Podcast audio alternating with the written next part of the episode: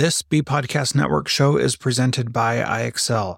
Loved and trusted by more than 1 million teachers, IXL enhances your teaching and takes work off your plate so you can make an even bigger impact on your students. IXL delivers personalized learning across a comprehensive pre-K-12 curriculum, including math, language arts, science, and social studies, and helps you assess student performance through actionable, real-time insights. Strengthen daily instruction, close knowledge gaps quickly, and set every student up for success. Want to bring IXL to your school? Learn more at IXL.com/BE. That's IXL.com/BE. We are proud to partner with MyFlex Learning. MyFlex Learning is a scheduling platform that helps middle and high schools meet the individual needs of all students. Students can easily create and manage time for flex blocks, wind time, activity periods, RTI, counselor and teacher appointments, and so much more. Even my favorite, synergy time. And with its built-in accountability tool and reporting features, MyFlex Learning solves your challenges around getting kids where they need to be and understanding how flex time is spent. Make flex time work for you. Visit myflexlearning.com/BE to learn more and receive $500 off your first year. That's myflexlearning.com/BE. Hello, everybody. Welcome to the Cyber Traps podcast. I'm Jethro Jones, coming to you from Washington. I'm the host of the podcast Transformative Principal and author of the book School X, How to Redesign Your School for the People Right in Front of You, and I'm a former principal at all levels of K-12 education. Greetings, everyone, from the blizzard on the East Coast here. I'm Frederick Lane, an author, attorney, and educational consultant based in New York. I'm the author of 10 books, including most recently Cyber Traps for Educators 2.0, Raising Cyber Ethical Kids, and Cyber Traps for Expecting Moms and Dads. Jethro and I are teaming up on Clubhouse today to bring timely, entertaining, and useful information to teachers, parents, and others about the risks arising from the use and the misuse of digital devices. All right, and Tessa and Brittni, if you would like to introduce yourselves. Tessa, you can go first. Hey, I'm Tessa Stuckey. I'm a therapist out of Houston, Texas, and I work with a lot of teenagers, and I do parenting coaching, trying to help people understand today's cultural effects on our kids and how to kind of navigate parenting in today's world. All right, and Brittni? Awesome. I am Brittni Schroeder, and I'm also in Houston, Texas, and I run a nonprofit called the Compassion Club, where we implement compassion clubs in schools and speak at schools and encourage them to be good people, pretty much in a nutshell. So that is me. Very good. That's noble work. Yes, there you go. And last but certainly not least, Marlena Gross-Taylor, would you introduce yourself? Hi everyone, I'm Marlena, and I am the founder of EduGladiators, and it is just like the name says, we are fighting for our kids and helping bring in a new era of education through leadership, engagement, and advocacy, and I'm so excited to be a part of this. I am hailing from Wyoming right now, as I split my time between Wyoming and Annapolis, because my kids decided to go to college on the East Coast, so there you go. Very good. Well, thank you for being here, everybody who's here. Again, this is the Cyber Traps podcast, and what we do is we talk to nation's leading experts from the fields of education, parenting, sociology, and cyber safety, and we're excited to talk with you today. Our topic today is what will the post-pandemic educational environment look like? And if you tap on my profile, then you can see the questions that we're going to ask, and the question is, what impact has a pandemic had on, and how we've done education have on the following groups: society, teachers, parents, students. If you would like to speak and participate, you are welcome to raise your hand, and we will bring you on. As you know, this is being recorded, and we'll put it out on the podcast when it is completed. So let's talk about that first question of what impact has it had on society at large. And because this is the Cyber Traps podcast, we are taking a technology standpoint on the things that we're talking about. So certainly we can bring some other things in, but who'd like to speak to that piece about society first? Well, I always have something to say, so I'll go first. But I mean, I think as far the pandemic, as far as society is concerned, that there's a little bit of a, not a little bit, there's a huge disconnect. And I feel like we have dehumanized each other because we're getting our information from social media, and we're losing, we're not getting the experiences from our real life experiences.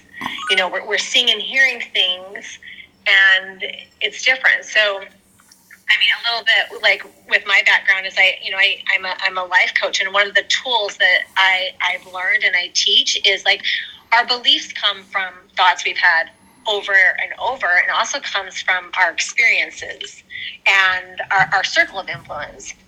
And when we're stuck at home, and or most people are stuck at home, we're being influenced by technology, by social media, whatever it is. And we're losing the sympathy, the empathy, the connection from one another. And I think that has added to the divisiveness that we're seeing right now in our country, because we're getting it from technology. And we all know that, you know, it's like, it's the highlight reel. It's not, you know, it's not reality.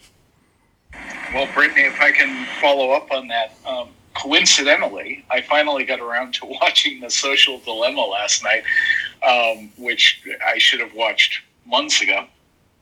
And this is precisely what that movie is talking about. And I think it does a really good job, although some of their recreations were a little cheesy. But the underlying information I thought was really solid about all of the myriad ways in which these tech companies are feeding us what we want to hear. And it continually pushes us apart. It atomizes us in a lot of different ways. And I think that is the single biggest aspect of the social impact of social media in general. And of course, as you correctly point out, the pandemic has heightened all of that because we've lost the interpersonal connection. If I see one more tweet that says "I need a hug," I don't know what I'm gonna say. Hey guys, I totally agree with that. And I actually watched The Social Dilemma a few weeks ago. And here's what my takeaway from that is: we don't have the human interaction to offset the echo chambers that social media has always created for us. But what I'll say is the biggest impact that I've seen, and having kids in college, and they're super techie, because I try to be super techie, and they teach me more than I think I teach them. But what I saw very apparent was that we falsely think that our kids only live on social media, that they didn't need the human interaction, that they didn't want it. And I think the pandemic showed us our students are struggling because they don't have that day-to-day interaction. And that even though they're great on their phones and the virtual learning, and for most places, if they were even halfway trying to be 21st century schools and incorporating technology into their lesson planning and to the students' instruction, that they're generally okay with that, but they were not okay with not seeing each other each and every day. That's really good to hear, because I work with a lot of teenagers, and you know, that's been the case for a few years now. I think the pandemic has just made it more obvious and has brought that to light, how much we need to connect with each other and how much our kids really need that for their own social development and just mental health in general. And what I've seen a lot happening is there's a lot of parents that I think that their kids are connecting through Zoom and FaceTime and even, you know, chatting with their friends online, playing games and stuff. And they think that might be okay and enough right now, when, as you guys are, I'm just kind of piggybacking off of everything you guys have said, it's not enough, and it's not healthy for anybody's mental health to only be on technology for connection. And I've seen this for years and years and years, and I'm kind of thankful in a way for the pandemic bringing a lot of this stuff to light and to force our society to struggle a little bit in a new way that's waking people up. Mm-hmm. Yeah, I agree with that piece. And one thing that I hope that we take away from this is that we do need social interaction. And one of the worst parts about the pandemic in my mind is that we've used the term social distancing instead of physical distancing, because we've said, by using that phrase, we've said that social isn't important and that it's good to be socially distant from people, when that is the exact opposite of what we need as human beings.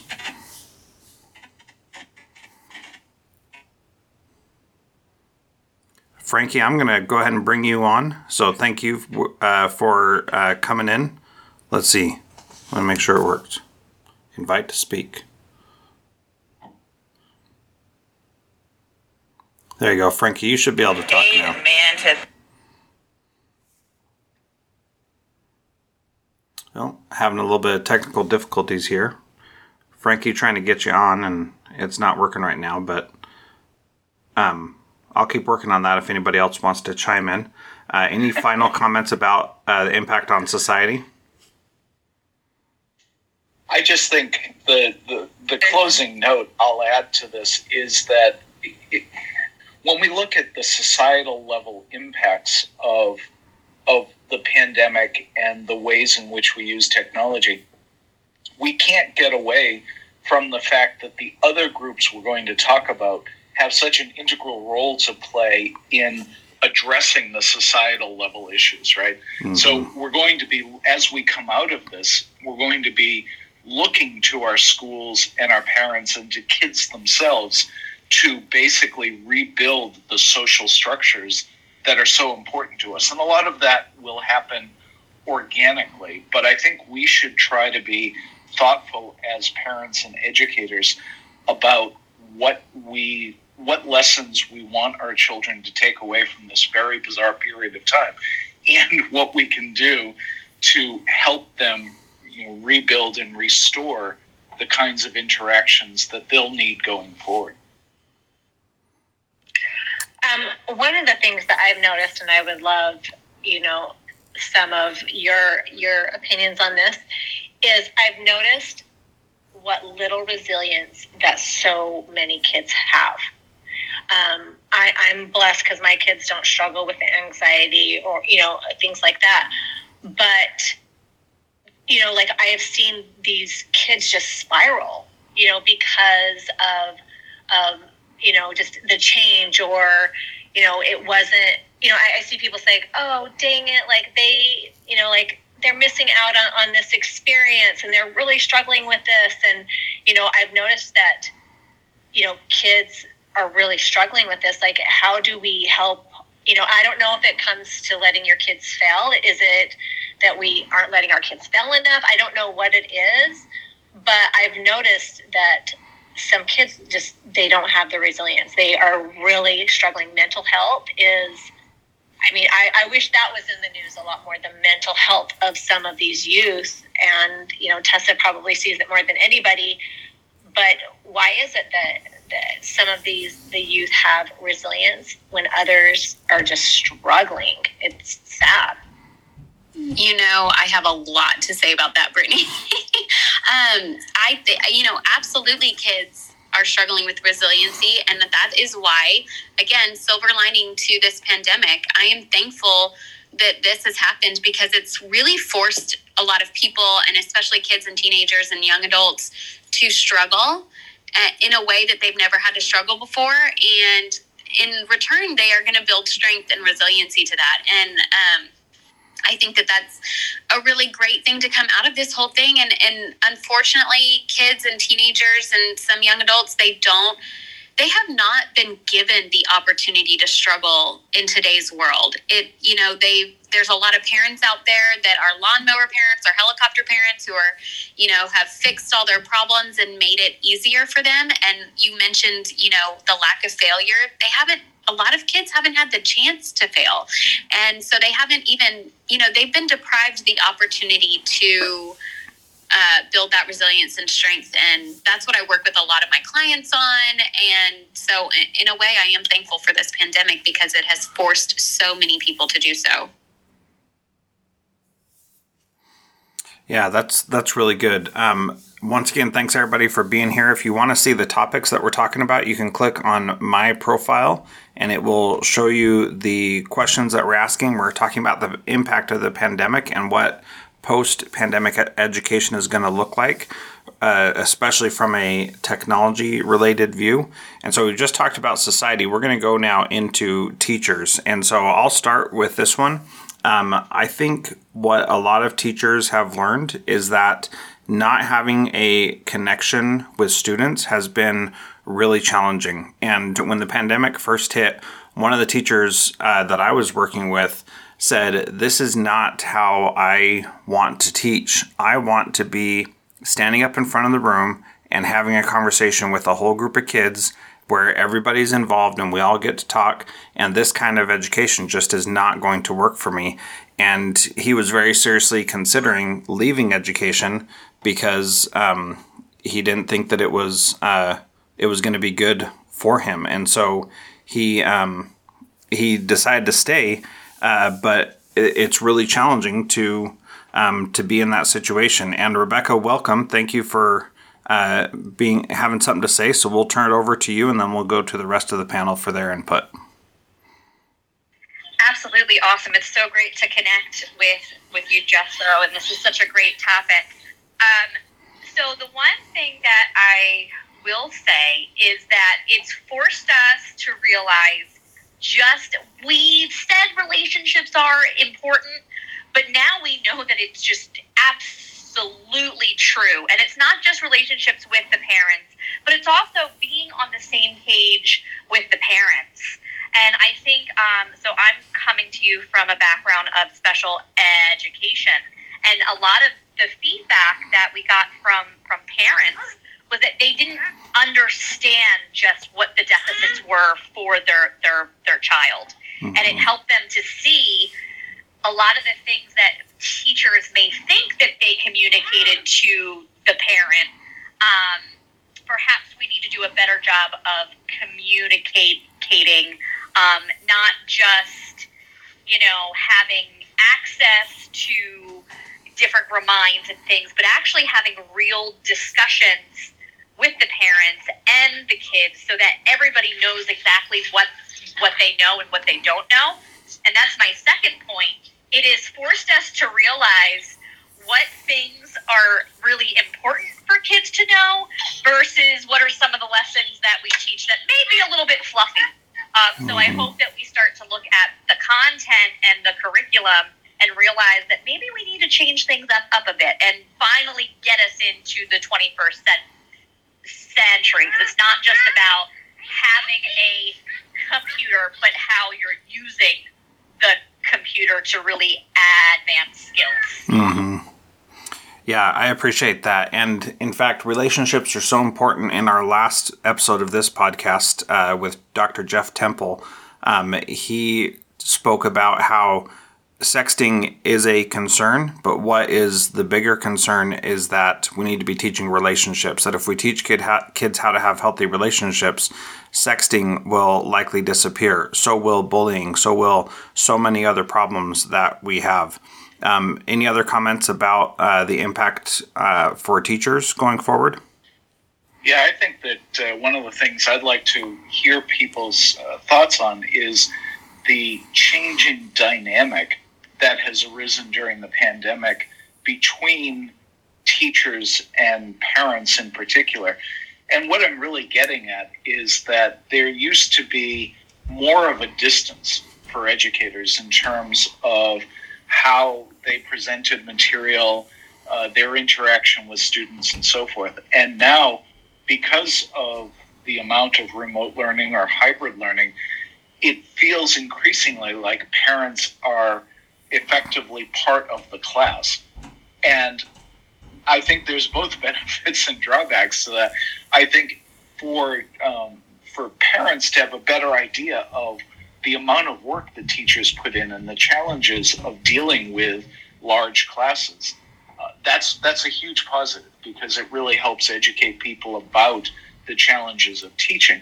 But it has also increased the amount of real-time criticism of teachers, both in terms of methodology and content. And that's one of the things I've been trying to track a little bit, because it oftentimes is a function of the polarization of the country. And so I think that on balance, we're seeing that the implementation of technology and the ability to do remote learning is opening up a lot of possibilities for the educational community and for teachers in general, but it's also putting more of a burden on them. What did you say? It's putting more of a burden on what? I think he cut off a little bit. I'm sorry. I may have left that. That was a cliffhanger there. Well, that's great. So the burden is that teachers are now being asked to teach basically on stage in a very public way. And I think that's one of the things I'd love to hear people's comments about, because we want parents to be involved in their kids' classes. We want them to feel confident about what they're being taught and how they're being taught. But usually there was an ebb and flow that allowed for deliberation. And like so much else of technology, remote learning has sped all of that up, so that teachers are often getting instantaneous feedback in the middle of a class. Mm-hmm. And I'm wondering how we grapple with that, because this is not going to go away. So for me, I think one thing that is beneficial from that is that there is a requirement for a little bit more transparency and collaboration, hopefully, with parents, so that instead of a teacher just saying, this is the way it is, this is what you have to do, there's no discussion, there can now hopefully be more open communication where parents have a better idea of what's going on. So one of the things I did as a teacher is I had... as a middle school teacher, I asked for parent moms to come into the classroom and volunteer. And that was something that was completely unheard of. But I had moms coming in, and I say moms intentionally because they have a different relationship with their kids than the dads do. And I did have a couple dads come in, and it wasn't as effective because moms have this great ability to nurture and support others. And they would come in and they would provide this support that was just incredible for the kids in my class, who we think of middle schoolers as kids who don't want their parents involved and want to be away from them. But man, these moms came in and they would give me feedback and say, boy, when you were talking about this, this kid over here, he was totally tuned out and didn't want to hear anything about it. But then when you talked about this, he got right into it. And I think there's an opportunity for more collaboration and support in that regard. Any other comments on that? I just have a comment. I noticed with what I'm doing, what I do with my nonprofit is, try to get these clubs, implemented into the schools. And I always go to the administrators and I say, listen, you can get them all of the great education programs. You can get them great athletic programs. But if we cannot teach these kids to be good human beings, they are going to fail at life. Mm-hmm. And I felt like I got so much resistance from administrators. If it was their idea, if the mental health or that was their idea, they were super open to it. But if I was coming to them, I got a lot of resistance. And, we moved to Houston 3 years ago, and I try to get clubs in where my kids go to school. And I had a high schooler and middle school at the time, elementary at the time.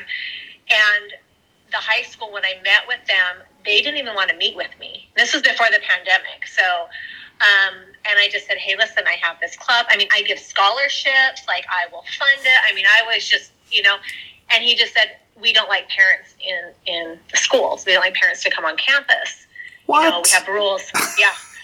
And so I said, okay, you know, and I'm a salesman too. So I said, okay, just let me meet with you. And I had even met with the district too, the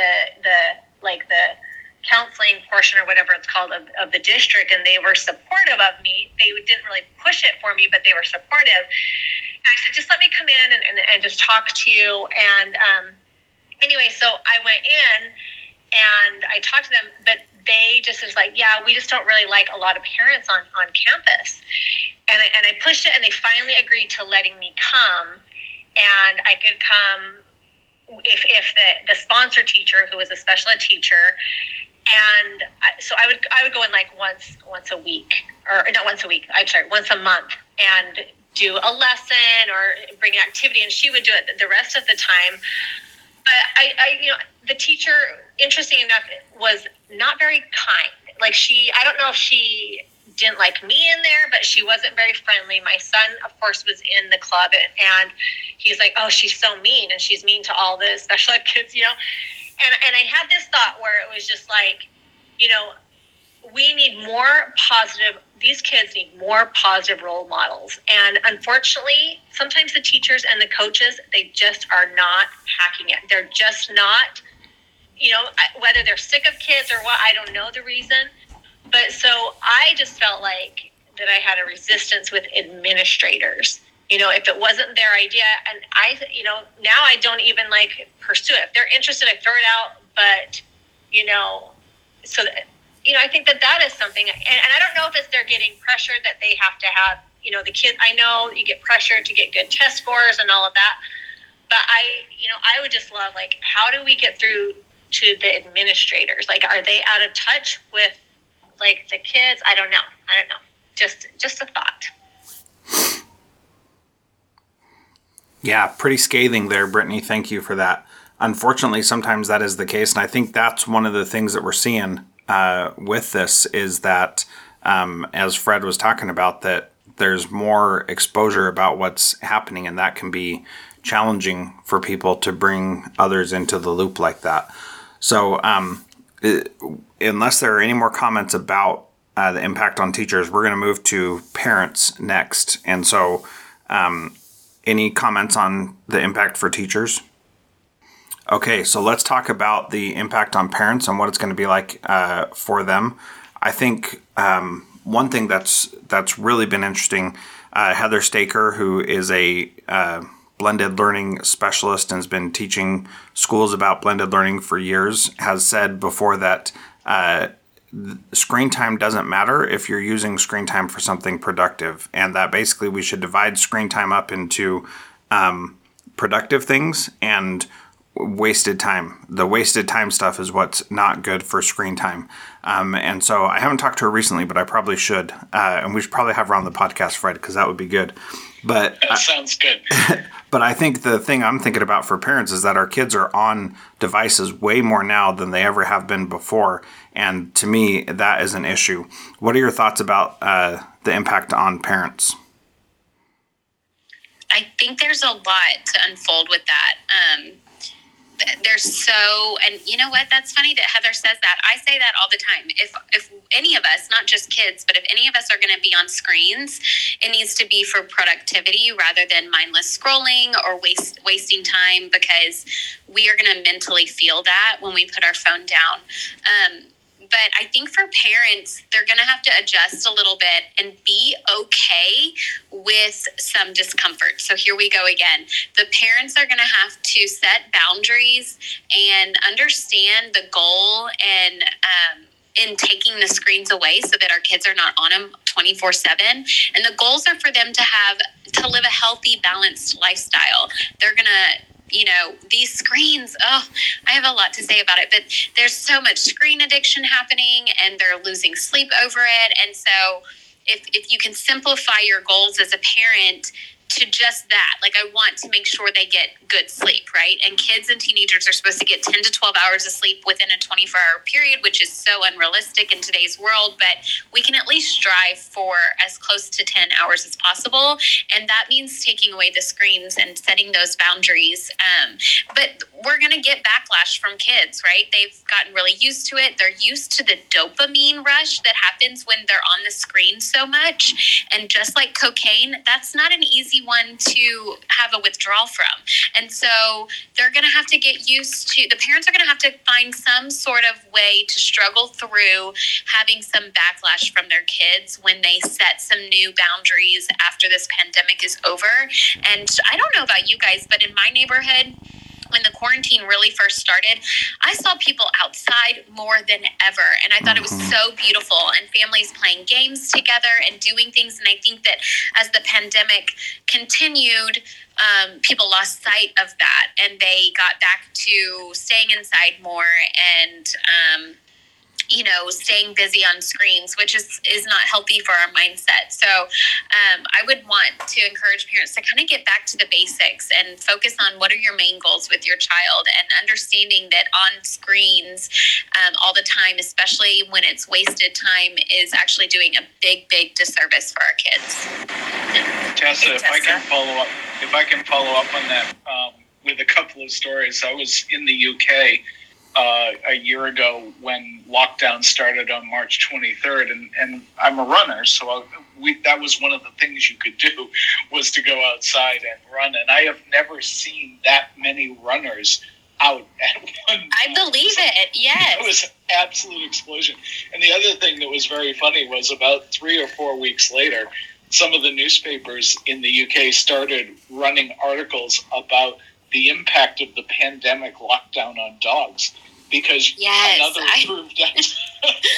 Right, so people were showing up. Can I take your dog for a walk? And these dogs were walking like 6 hours a day. Yeah, and then the dogs develop a codependency and dependent on the parents. So I agree with you. I think you put your finger on it exactly. I have 8 nieces and nephews, and I've had discussions with my siblings already about the pandemic withdrawal.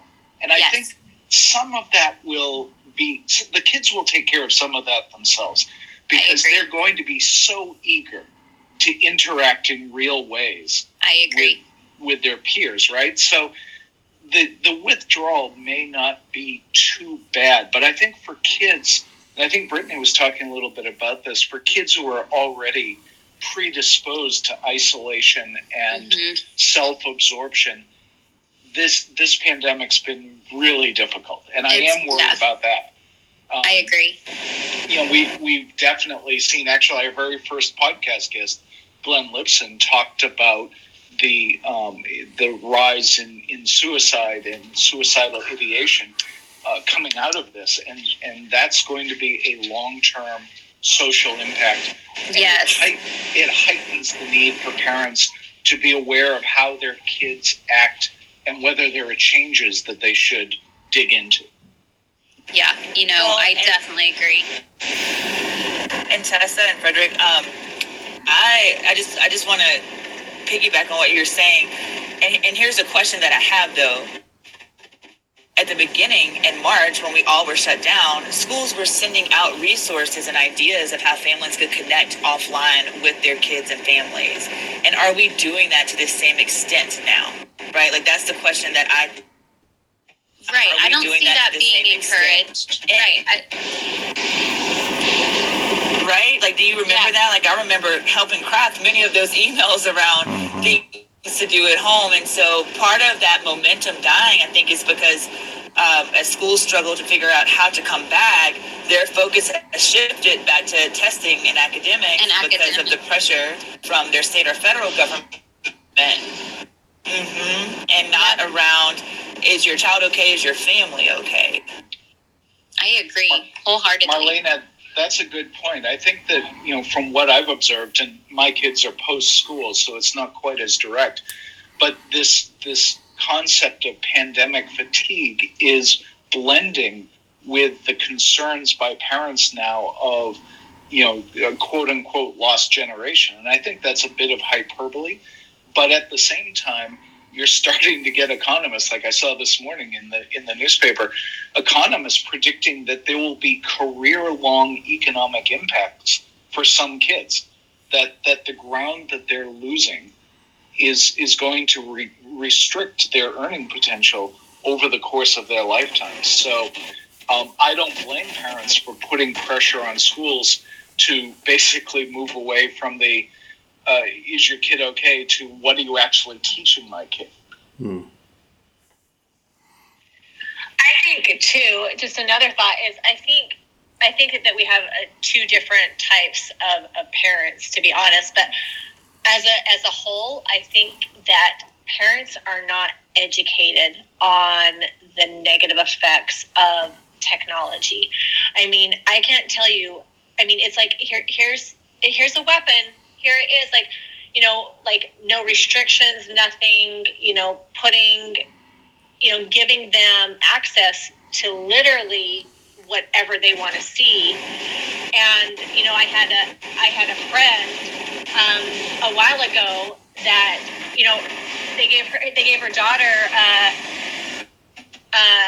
daughter a phone at 11, and she was, you know, up, you know, searching up pornography and looking at all these like horrible things for years and years and years, and they were totally unaware of it. But even, you know, Tessa, I know this is Tessa's platform, but just social media. And I'm constantly fighting, not my son. My son doesn't care, he doesn't have social media, but my 12-year-old daughter constantly fighting with, no, you're not going to have social media. No, you know, trying to compromise and fighting. But I'm going up against all my friends have it, you know, and so I, you know, and I don't have time to educate all these parents, but I think it's just, we have to educate the parents. I don't think parents realize half the time what their kids are doing. They don't realize like the crap that is on, you know, like out there on the internet, or they think, oh, my kid won't do it, or they live in denial, or they just don't want to realize it. So I think part of the problem is educating, and I don't know whose shoulders that falls on. Is it on the schools that they need to do a better job of educating the parents because they don't know? I don't know who. I'm trying, Brittni. I'm trying. I know, girl. I'm gonna, we need to get on it. So are we. I know, and you guys are too with Cyber Traps podcast. Like, it's so helpful and resourceful for parents. We just need to get it out there more. But you're right, Brittni. It's a lack of understanding. And whenever my kids, you know, my kids are younger, but they have friends that have smartphones, and so they'll ask, like, when can we get a smartphone, or when can we get a phone? And I always just say it's really bad for your brain. Or they'll say things like, Mom, why can't we have an iPad to play on the weekends or whatever? And I say, it's not good for your brain and your heart and your soul, buddy. We're not there. And I'll explain it a little bit more with each of my kids separately because they're at different ages. But then when they ask the question, well, my friends have one, and why don't their parents, you know, why don't their parents care about their brain and their heart and their soul? And I said, I don't think that their parents know. I don't think that their parents understand or know. And I know a little bit about it, buddy. So, you know, but you're right, Brittni. We can only shout it from the rooftops, and it will only reach a small amount of people. And so we can't hold on to all of that responsibility, but I mean, I'm going to keep trying. And I know Jethro and Fred, you are too, but anyway. Well, absolutely. I mean, at this point, after a decade, what else would I do? But I will say, you know, I don't want to get too philosophical about this, but it seems to me, and I assume that this is relevant and meaningful to everybody who's on this call, that the goal is to reach people when they need to be reached, and to be there to provide information at a time when it is useful to people. And even if it's only a handful of people, that's progress. And that's the goal, I think. We're welcome to jump back in. Go ahead, Brittni. Yeah, I was just going to add one more thing. What I think is really sad is the parents who care and are listening, but think about all those kids who come from homes where the parents, A, don't have time, or they don't come from loving homes. And I think that is what's really scary to me, because if parents are listening to your podcast they're reading your book, Tessa, or whatever, they're the ones that care. And it just breaks my heart to think that, you know, there's so many parents that they're not getting that that love at home. And I've seen that even with, you know, our Compassion Club and how it affects these kids' lives. And I'm like, these are things I teach my kids at home, but so many of these children are not getting these things taught to them at home. And it just breaks my heart that, you know, but whose shoulders does it fall on? As a parent, I take on, if my kids are failing in school, I take that on myself. I will make, you know, I'll help them. If they're struggling in other areas, it's my responsibility. They're my children, but there's so many kids that are getting lost. They're the unreachable, you know, because they're getting forgotten. And that is what breaks my heart. It's just, it's sad. That breaks my heart too. But I do think that there's a lot of parents that have good intentions and they do care, but they just don't know. You know what I mean? Like, I think that there's so many parents that are either busy with work or their lifestyle, or they haven't seen the negative effects of it within their house. I know I have good friends, very good friends who I keep preaching the same things to, but they still, you know, let their kids have these devices, and they're like 8 and 9 years old, and they're not seeing any of the negative stuff yet. And so I think for a lot of parents, they just don't. They don't understand the long-term effects, and they don't understand, and they're not open to it because they're not seeing it right in front of their face. Hey guys, so one of the, hopefully you can hear me, one of the strategies that I've used since I was a teacher, all the way to principal and district office and teaching other schools how to do it in districts, is we always talk about like meeting kids where they are, but we have to meet family. Mm-hmm.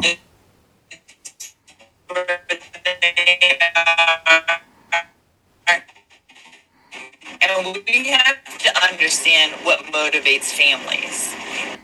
Marlena, you're just not coming across, but what I heard you say, even though it was breaking up, was we need to understand, meet families where they are, and understand what motivates families.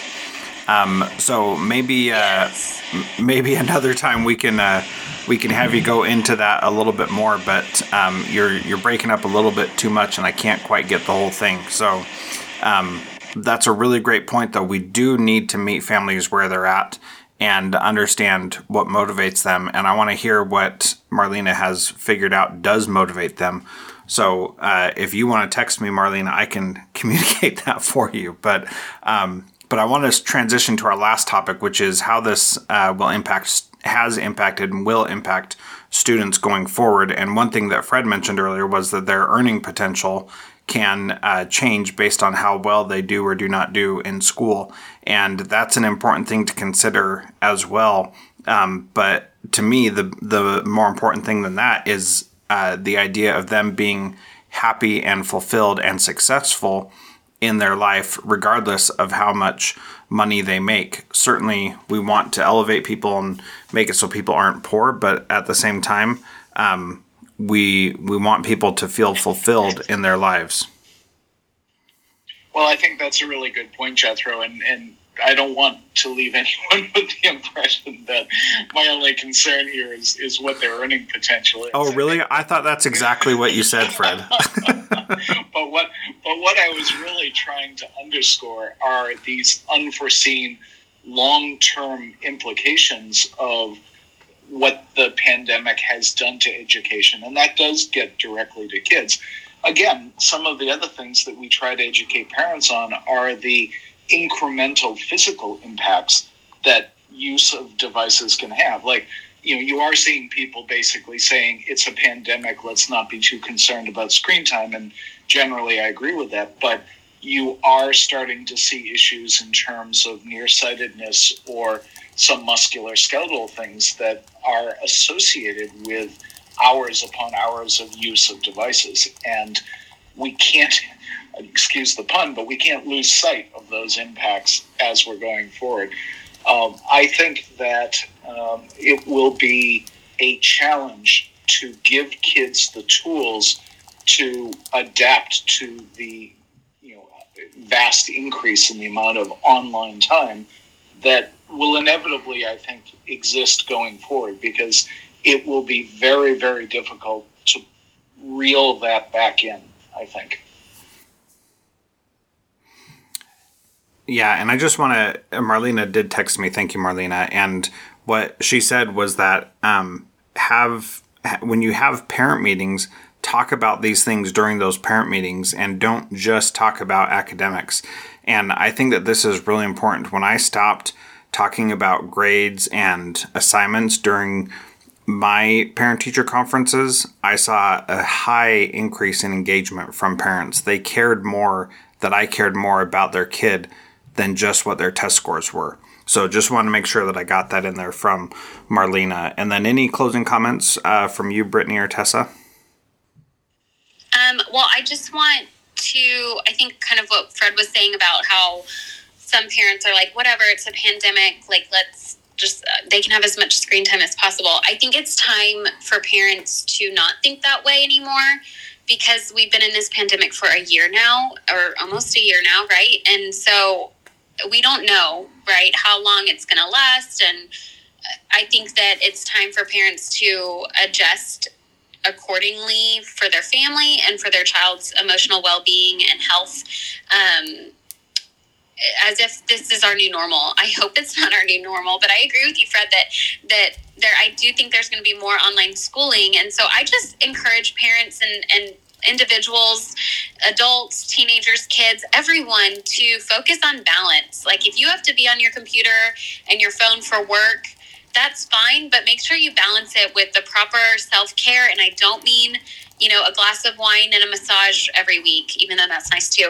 I mean, truly taking care of yourself, from showering to date nights with your spouse to time with your friends and all of that, so that you are, hobbies. I'm really big on having hobbies to keep you busy, trying new things, new skills, so that you can balance all that time on screen with something that feels good for you. Not just productive, because there's always things that we can do that are productive, but that don't feel good for me, like doing laundry or something. But I mean, like, really feels good that you did it and not just binge watching a show or being on FaceTime with a friend. So that's just kind of where I'm at right now.